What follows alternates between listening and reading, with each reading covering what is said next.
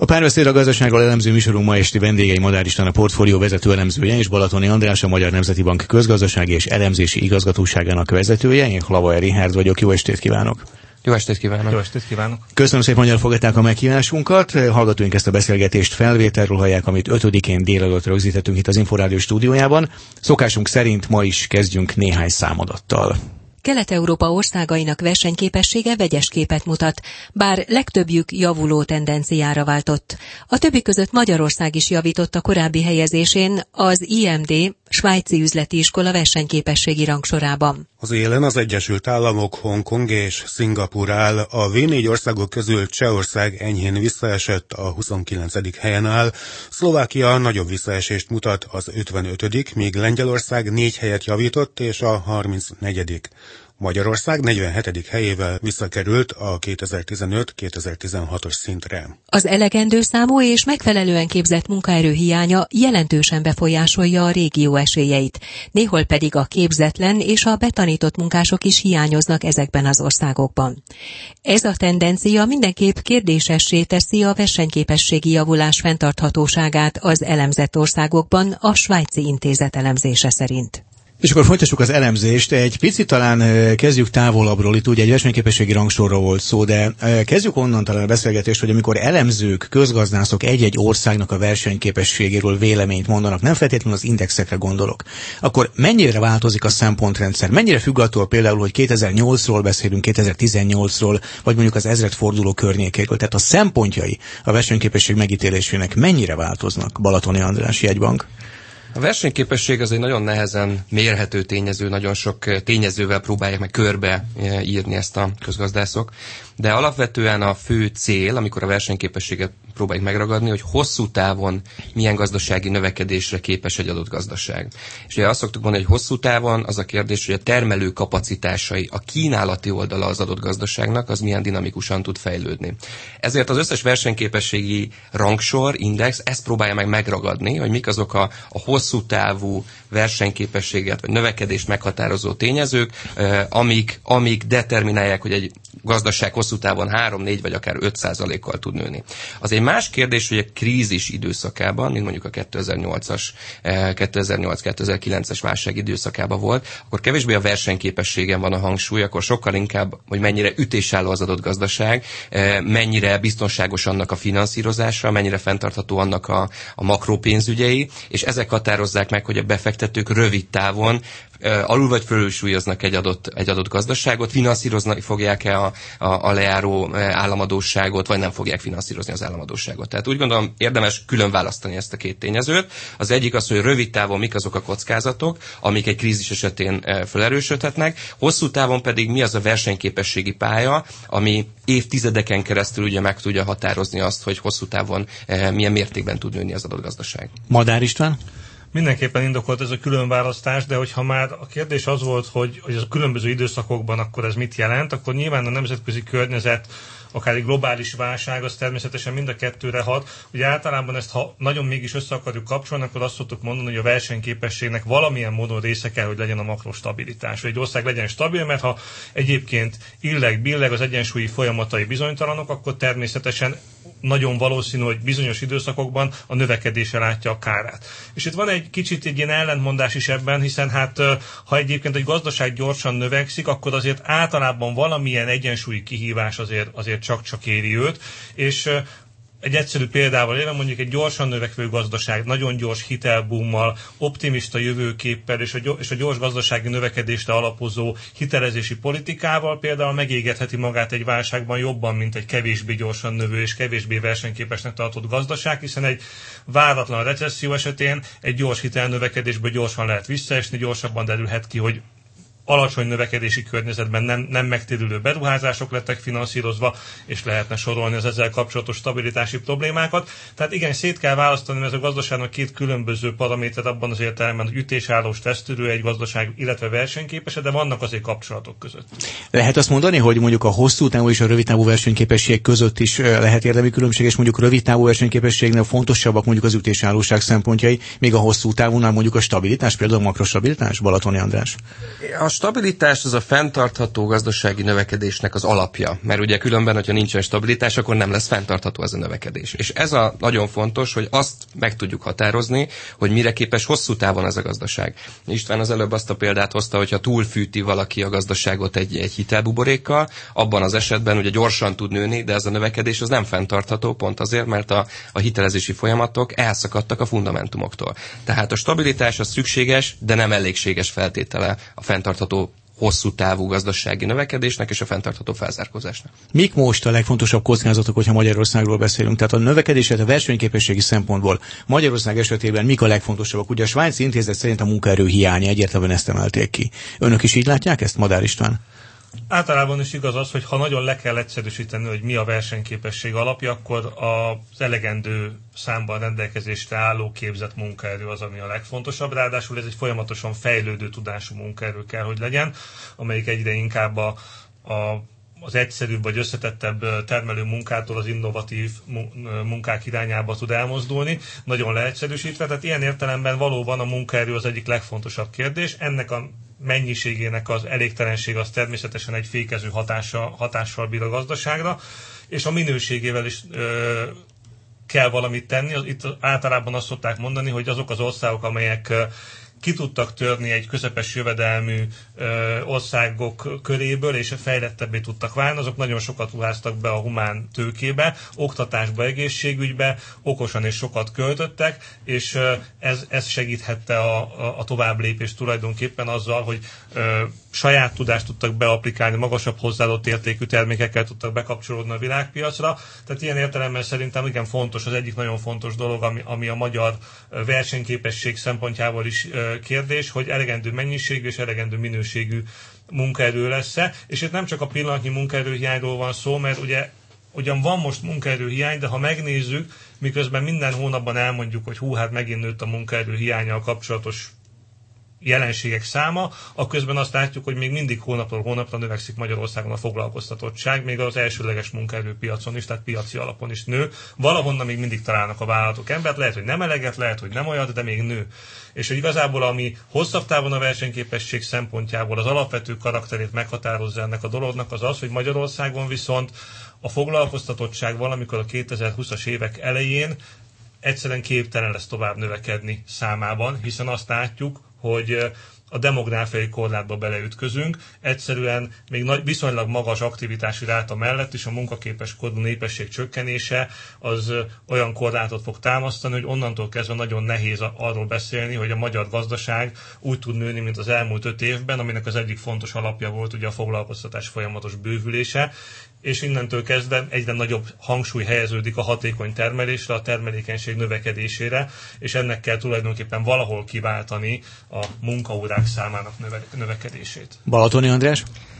Hát ez egy annyira nehéz és eh, fontos kérdés, gondolkodom rajta, hogy hogy, eh, hogy, hogy álljak neki erre. Tehát a kockázatok ugye erről itt tartunk. Eh, de most maradjunk alapvetően szerintem a munkaerőpiacnál. Hogyha a munkaerőpiacot nézzük Magyarországon, ugye ez egy klasszikus handicapja a magyar gazdaságnak, hogy a rendszerváltásban az átmenet során nagyon sok ember elveszítette munkáját, és ők kivonultak, inaktívak lettek, kivonultak a munkaerőpiacról, inaktívak lettek.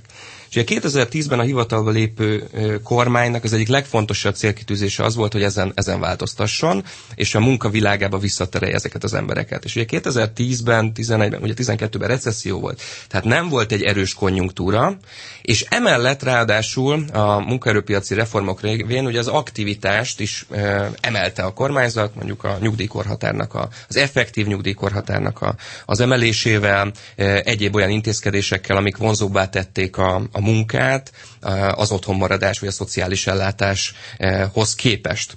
Tehát úgy sikerült növelnünk az aktivitást, a munkaerőpiaci aktivitást, hogy közben, közben ugye nem volt egy nagyon dinamikus elsődleges kereslet, nem volt piaci kereslet a munkaerő iránt, de nem ment el nagyon magasra a munkanélküliségi ráta, hanem mondjuk a közfoglalkoztatási programmal sikerült felszívni ezt az addicionális munka, munkakínálatot a, a, a, a munkaerőpiacról. És utána 2013-tól ugye jött egy növekedési fordulat. Ez a növekedési fordulat magával hozta azt is, hogy a vállalatoknak a munkakereslete is nagyon jelentősen emelkedett, és összességében ugye több mint 700 ezer emberrel dolgozik ma több Magyarországon, mint 2010-ben. Ebben vannak ciklikus tényezők, de úgy gondolom, hogy a munkaerőpiacnak a strukturális átalakítása az egy nagyon fontos szerepet játszott. Hogy ezt most mi alapvetően sikerként kell, hogy elkönyveljük, ezt úgy gondolom, hogy biztos. Mert ez egy gazdaságpolitika számára az egyik legfontosabb cél, hogy aki munkát szeretne vállalni, az találjon magának munkát az elsődleges munkaerőpiacon, Biztos, hogy vannak még súrlódások a magyar munkaerőpiacon, ez területi, képzettségi, eh, mismatchek úgy szokták mondani, tehát hogy a kereslet és a kínálat nem feltétlenül találja meg egymást, amivel kell valamit kezdeni, de a munkaerőpiacon az, hogy 4% alatt van a munkanélküliségi ráta, az feltétlenül és mindenképpen egy nagyon fontos siker. Én ezzel szeretném kezdeni. A másik fontos kérdés, hogy erre hogyan reagálnak a vállalatok. Az, hogy most 4% alatt van a munkanélküliség, és egy üres álláshelyre sokkal kevesebben jelentkeznek, mint mondjuk 2010-ben vagy 2009-ben, ahányan jelentkeztek. És az látható, ez egy nagyon kedvező tendencia, hogy a vállalatok beruházni kezdenek. Tehát elkezdik, ugye látják, hogy nehezen tudják fölvenni a e, kellő munkaerőt, elkezdik a tőkével helyettesíteni a munkát, és ez azt jelenti, hogy egy beruházás intenzívebb pályára áll a magyar gazdaság, beruházás tőke intenzíve pályára áll a magyar gazdaság, ami hosszú távon a versenyképességet és a termelékenységet alapvetően kedvezően érinti. Tehát, hogyha a munkaerőpiacon, mi ezt úgy szoktuk hívni, hogy feszesség van, tehát feszes a munkaerőpiac, eh, látszik, hogy a vállalatok igyekeznek, eh, hogy mondjam, eh, igyekeznek megtalálni a, a kellő létszámú és minőségi munkaerőt. Ez egy olyan reakciót indíthat el a vállalatok esetében, ami hosszú távon támogathatja a felzárkózást. Vagy más mondok. Saját Mert, maguk, technológiai váltást indít? Például, vagy saját maguk kezdik el képezni. Ugye azt mondják, hogy jelen pillanatban nincs olyan képzett munkaerő a piacon, aki nekem kell fölveszem azt a munkaerőt, aki nem annyira képzett, de én majd kiképzem, és utána ugye őnek egy magasabb humántőkéje lesz, és mivel magasabb a humántőkéje, pontosan a, e, az István szavaihoz kapcsolódva, ez akkor visszahat és visszacsatol a gazdaságnak a hosszú távú versenyképességéhez. Tehát úgy gondolom ebben is lehet a pozitívumokat látni, és látszik már vállalati oldalról az a fajta reakció, hogy igenis technológiát váltanak, beruháznak, és próbálnak alkalmazkodni a feszes munkaerőpiachoz, ami természetesen hosszú távon a növekedés növekedést is élénkítheti. Ugye a következő héten kifejezetten csak a demográfia és a munkaerőpiac lesz a témánk, tehát egy picit ugorjunk át a technológiára, eh, hiszen ugye a mai műsorunknak a hatékonyság és a versenyképesség együtt a témája. Mit gondolnak, van-e annyi pénz, látszik-e annyi viszonylag elérhető pénz a magyar vállalkozások számára, amivel ezt a fajta hatékonysági tartalékot fel lehet szabadítani, és mondjuk ez valamilyen szinten fenntarthatóvá tudja tenni azt a növekedést, amit eddig láttunk, ahogy önök mondták, eddig alapvetően a munkaerőpiaci támaszsal. Madár István. Én azt gondolom, hogy ez egy a mai modern világ tőkepiacain a legkevesebb korlátja a növekedésnek az általában az, hogy van-e rendelkezést álló finanszírozási forrás. Általában sokkal nagyobb probléma az esetleg, hogy nincsen finanszírozható projekt. Tehát nem biztos, hogy a tőke kínálat az, ami ma, ma, ma a világban problémát okoz, és ha megnézzük, hogy Magyarországon is ugye csak teoretikusan mik azok a területek, ahonnan jöhet tőke, akkor a klasszikus működőtőke beáramlás, a, a, az Európai Uniós források, vagy ami talán a legfontosabb egyébként az a hitelezés, ami szerves tőkebevonási forrás Magyarországon. Ezek azért működnek, nem mindegyik ugyanúgy, és ez az elmúlt időszakban voltak, volt olyan terület ezek közül, ahol azért voltak problémák, de azért összességében én azt gondolom, hogy nem annyira az a kérdés, hogy lesz-e elegendő pénz arra, hogy a magyar gazdaság fölzárkozzon, mert ha a magyar gazdaság tud kínálni elegendő projektet, innovációt, fejlesztést, vállalati szinten arra, hogy növekedjék, és hogy hatékonyabb legyen, akkor lesz rá pénz. Én azt gondolom, hogy a jelenlegi környezet ebből a szempontból kifejezetten támogató, hiszen nagyon alacsony szinten vannak még mindig a kamatok, hogy a tőke ára nagyon alacsony, tehát relatíve kis megtérülési projektek is akár érdemes megvalósítani, hiszen ma olyan alacsony tőkeköltséggel tudunk hozzájutni a megvalósítás forrásaihoz, ami mondhatjuk azt, hogy példátlan a magyar gazdaság történetében. Tehát ilyen értelemben én, én nem annyira azon az oldalon gondolkodnék, ha tőkéről beszélünk, hogy van-e tőke, hanem hogy tudunk-e rá elegendő olyan projektet találni, kellően innovatív egy magyar vállalkozás, és kellően beruházásra érzékeny és beruházásra affinitása levő, hogy ezeket képes ezeket a projekteket, vagy ezeket a beruházásokat végrehajtani. Balazon András? forrásbőség van ma Magyarországon és a világban egyaránt. Teljesen egyetértek Istvánnal ezzel a, ebben az elemzésben. Rövid távon azt tudnám mondani, hogy az EU-s források felfutása a következő időszakban majd érdemben fogja támogatni a gazdasági növekedést.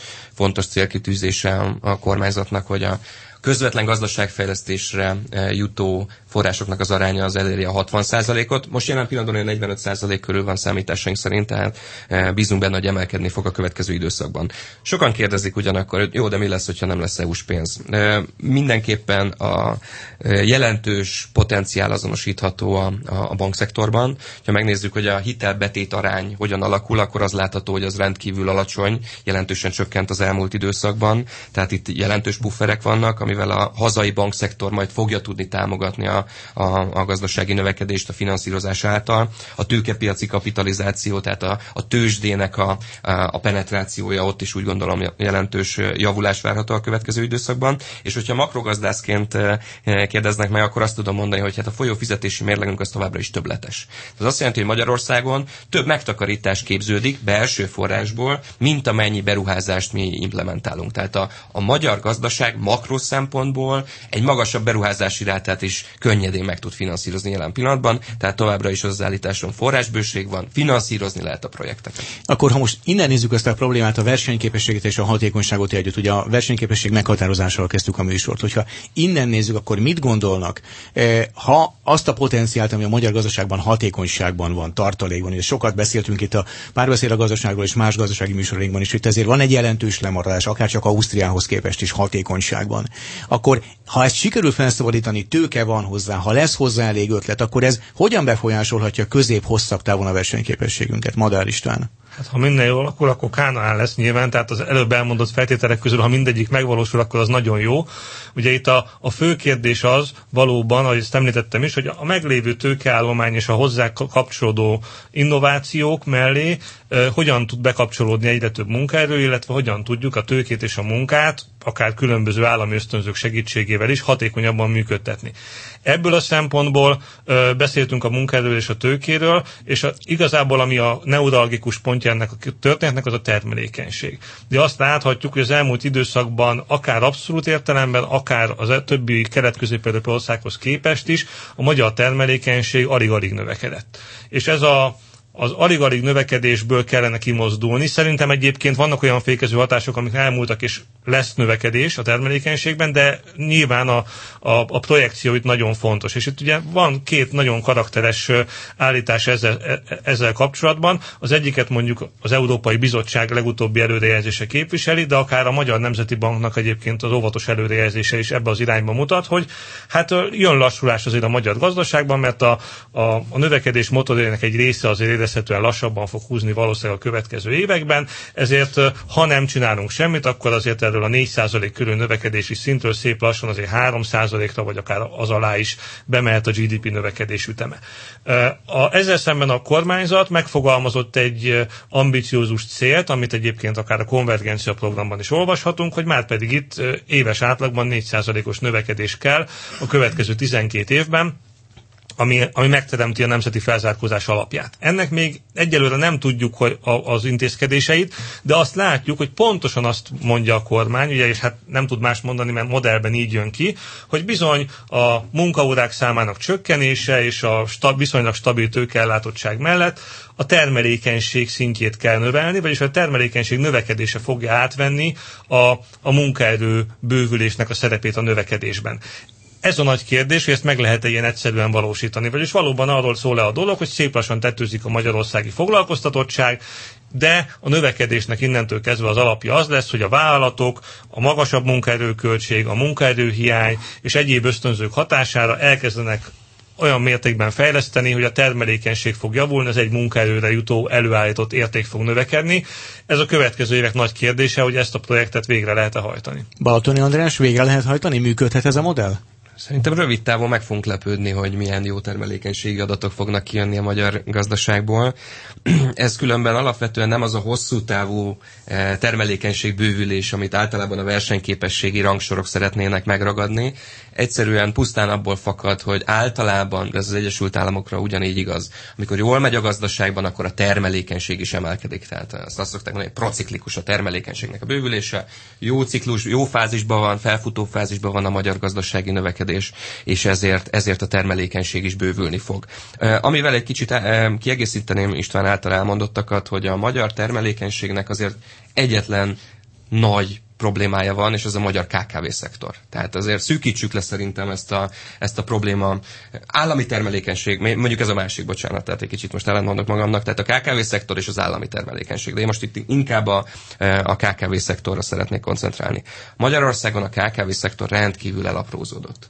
Vannak olyan számításaink, amik szerint, hogyha egy koncentráció, konszolidáció menne végbe a KKV szektorban, pusztán ezáltal addicionális tőke nélkül is 15-20%-kal eh, tudna nőni a KKV szektornak a termelékenysége.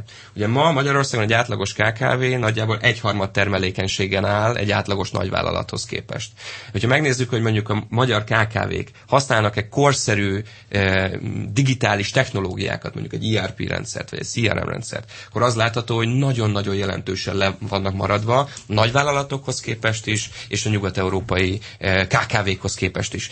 Összességében különben ez azt jelenti, hogy nagyon nagy a kapacitás. Tehát, hogyha Magyarországon, Magyarországon mondjuk a csekkes fizetés soha nem terjedt el. Azért, mert mindjárt bankkártyával fizettünk. Átugortunk egy fejlettségi szintet. De mondjuk, a, hogyha Afrikában elmegyünk, akkor az látható, hogy sem a csekkes fizetés nem terjedt el, sem a bankkártyás fizetés nem terjedt el, hanem mindjárt a mobil fizetés terjedt el. Tehát mivel egy felzárkózó pályán vagyunk, átugorhatunk bizonyos fázisokat, és a mostani, kvázi azt mondom, hogy lemaradt KKV szektornak azonnal az élvonalbeli technológiát tudjuk majd odaadni, és ezzel nagyon nagy termelékenységi úrásokat lehet végrehajtani. Természetesen az egy kormányzati politikának kell, hogy támogassa. Mi erről elég vaskos tanulmányköteteket írunk, illetve hát nagy, évente megjelenik ugye a versenyképességi jelentésünk, ahol megpróbáljuk ezeket folyamatosan nyomon követni és figyelmel kísérni. Ugye minden műsorunkban, minden kérdésnél meg szoktuk ezt tenni, most se tegyünk másként. Regionális összehasonlításban hogy állunk, hogyha mondjuk a V4-ekhez hasonlítjuk magunkat, Balatoni András? Hát termelékenységet tekintve a KKV szektor a V4-ekhez képest is sajnos el van maradva. Ott is nagyobb, ugyanezek a, ugyanezek a különbségek gyakorlatilag, mint ami Ausztriához képest, csak nyilván nem olyan mértékben, de, de kimutathatók a, a Visegrádi régió országaihoz képest. Tehát látszik, hogy aki valamit a magyar gazdasággal tenni akar versenyképességi oldalon, most a privát részére gondolok, annak mindenképpen a KKV szektorra kell koncentrálni, mert akár a Visegrádi országokhoz képest, akár a nyugat-európai országokhoz képest nagyon jelentős lemaradásunk van. Technológia, tőkeintenzitás, bé, akár bérek, humántőke tekintetében. Ugye, ami probléma van Magyarországon a munkaerőpiacon, az halmozottan érinti negatívan a KKV szektort. A KKV szektor nem tud annyi bért fizetni, mint egy nagy vállalat, ezért van egyfajta agyelszívás. Ugye mindenki arról beszél, hogy külföldre megy a magyar munkaerő, de aki itt marad, az, is, az, az sem a magyar KKV-t fogja majd támogatni a, termelékens, a KKV termelékenységét, hanem a magyar nagyvállalatot fogja támogatni. Tehát ezért mondom, hogy alapvetően a fejlesztéspolitikának véleményem szerint a KKV szektorra kell koncentrálni, ott ütközik ki az összes probléma, ami alapvetően a magyar gazdaság felzárkózásának ennek az effektív korlátja. Madár István, regionális összehasonlításban, versenyben mennyire vagyunk versenyképesek? Hát, ami Balaton András mondott, azt, azt szerintem teljesen ül. Én ugye az az egy a három arány, ami a hazai nagyvállalat és a hazai kisvállalat közötti termelékenység különbség. Ez, az, ha jól emlékszem, a nagy egyszerűsítéssel a többi kelet közép országban inkább egy a kettőhöz van közel. Tehát érezhető, hogy milyen óriási a lemaradása a hazai kis és középvállalati szektornak. Én abszolút azt gondolom, hogy, hogy ebben mindenképpen kell javulni. Az látszik, hogy a hazai kis és középvállalati szektornak még ebben a rendkívül jó konjunkturális környezetben sem nagyon nő például az export teljesítménye, sőt egyes mérések szerint kifejezetten csökken még most is. Tehát ugye ez, ebből az látszik, hogy, hogy nem nagyon ö, növekszik az igaz, igazán a versenyképesség ennek a szektornak. Ez egy rendkívül heterogén szektor, vannak benne ugye gazelláknak nevezett magas növekedési potenciállal bíró, jó termékkel rendelkező néhány mintavállalat, és vannak benne bizony nagyon komoly a magyar gazdaság minden nyűgével és bajával és szerkezeti problémájával rendelkező kis- és középvállalati szektor, az egészen kicsi mikrovállalkozás, egyéni vállalkozó, kényszervállalkozótól a, a tőkehiányos menedzsment, de nem is annyira a tőke kínálata miatt, mint említettem, hanem a megvalósítható projektek, vagy a jó termékek, vagy az ötletek miatt tőkehiányos vállalatok, amelyek aztán menedzsmentkészség hiányokkal is szenvednek. Ugye ne felejtsük el, hogy Magyarországon ráadásul ilyen értelemben elég sok a családi típusú vállalkozás, ahol lassan generációváltásnak kellene bekövetkeznie. Sokan azt mondják, ez a menedzsment kihívás is egy óriási ö, ö, kockázati faktor a magyar KKV szektornak. Tehát van egy csomó olyan ö, probléma ezzel a KKV szektorral, amit, amit mindenképpen innovatív tevékenységgel lehet csak szerintem átugrani. Ugye Balatonás úgy fogalmazott, hogy, hogy technológiát kell odaadni a KKV-nak, hogy jobban működjön azt gondolom, hogy ez mindenképpen természetesen fontos az egyik oldalról, de hát ugye technológiát adni, hogy jobban működjön egy vállalat, akkor lehet, ha egyébként maga a termék versenyképes. Tehát adhatunk nekik jobb fizetési módszereket, adhatunk neki ö, ö, olyan típusú ö, üzleti környezetet, egész infrastruktúrát alá lehet rakni egy vállalkozásnak, de ha egyébként a terméken exportpiacokon nem versenyképes, mert nincs meg benne az az ötlet, az az innováció, akkor ez teljesen mindegy, akkor ettől nem lesz a vállalat összességében sikeresebb. Tehát szerintem nagyon komplex a dolog, és nem vagyok benne biztos, szerintem ez az egyik nagy kihívás, hogy egyetértve Andrással abban, hogy valóban a KKV szektor versenyképességét kell megoldani Magyarországon. Nem vagyok benne biztos, hogy ezt, hogy ezt nagyon egyszerű megcsinálni, pont azért, mert a probléma elég komplex. De az látszik, hogy, ha, hogy más oldalról közelítsem meg a dolgot, és egy kicsit keményebben fogalmazzak, ha megnézzük a magyar gazdaság legutóbbi éveinek sikerét, alapvetően az okozta, hogy nagyjából 2000 6-tól, 8-tól és aztán 10-től különösen leszámoltunk azzal az illúzióval, hogy Magyarországon ennyire kevés ember tud eltartani ilyen sok embert, és a munkaerőpiacot egy drasztikus reform folyamaton vettük keresztül. És ebben nagyon sok területen sikerült a munkavilágába visszahozni embereket, vagy nem, nem kiengedni onnan. Egy terület van, ahol szerintem ilyen értelemben ez a hatékonysági dolog, ez még mindig, mindig így a munkavilágában is megfogható, hogy egész egyszerűen a kis és középvállalati szektorban több százezer ember dolgozik úgy, hogy a hatékonysága elképesztően alacsony. És ugye a szürke, szürke zóna határán élő, a működésüket csak adóelkerüléssel föntartani bíró, nem versenyképes vállalkozásokról van szó. Ezeknek a vállalkozásoknak az erőforrásait meg kellene próbálni valahogy tudni átterelni a hatékonyabb szereplők felé, ami nem egy egyszerű dolog, nyilván sok feszültséggel jár, és sok konfliktussal, de valószínűleg nem lehet ilyen sok alacsony termelékenységű, alacsony hatékonyságú cégben idézőjelbe elpocsékolni az értékes munkaerőt, mert hát végső soron azért a termelékenység, a hatékonyság mégiscsak az, hogy egy ember sok értéket állítson elő. Madár István a portfólió vezető elemzője és Balatoni András a Magyar Nemzeti Bank közgazdasági és elemzési igazgatóságának vezetője voltak a párbeszéd a gazdaságról elemző műsorunk ma esti vendégei. Köszönjük, hogy elfogadták a meghívásunkat. Köszönjük szépen. Köszönjük szépen. Hallgatóink ezt a beszélgetést felvételről hallották, a felvételt 5-én délelőtt készítettük az Inforádió stúdiójában. Az Inforádió főszerkesztője Módos Márton nevében is búcsúzik a szerkesztő műsorvezető Klavaj Rihárd. Minden jót viszont hallásra!